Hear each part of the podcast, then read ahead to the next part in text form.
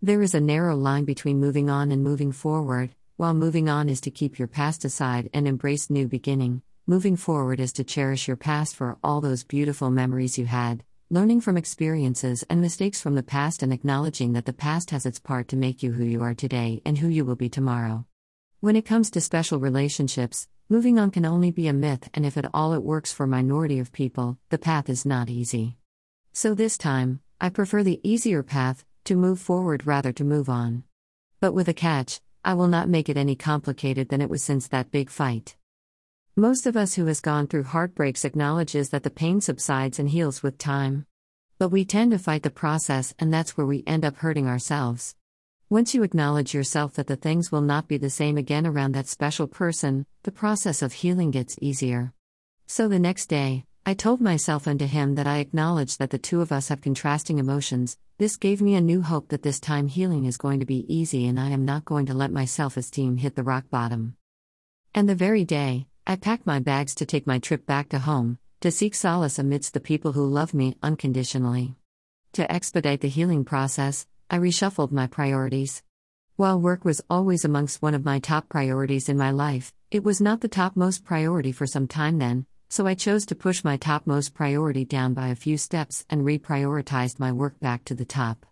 I was losing touch in web application development as the last time I worked in web is in DEC 2014 when I was at Hexaware.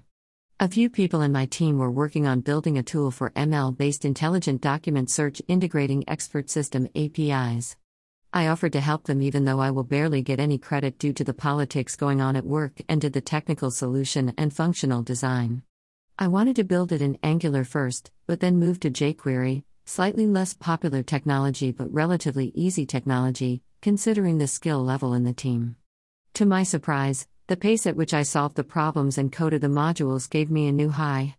This helped me to push my boundaries and give them a minimum viable product in five days with the help of a junior RPA developer whom I got to train in front end technologies from the scratch.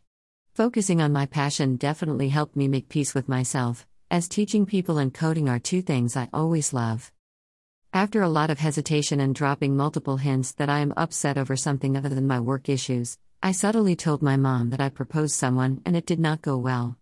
My mom, being a good listener and knowing she will not judge me and respect me for the choices I make, she did not give me any opinions but just listened to my words and to my unspoken misery. We both know that she understands the wounded heart underneath, I especially knew it every time she brings that plate of food while I was working and feed me the food just like she always do.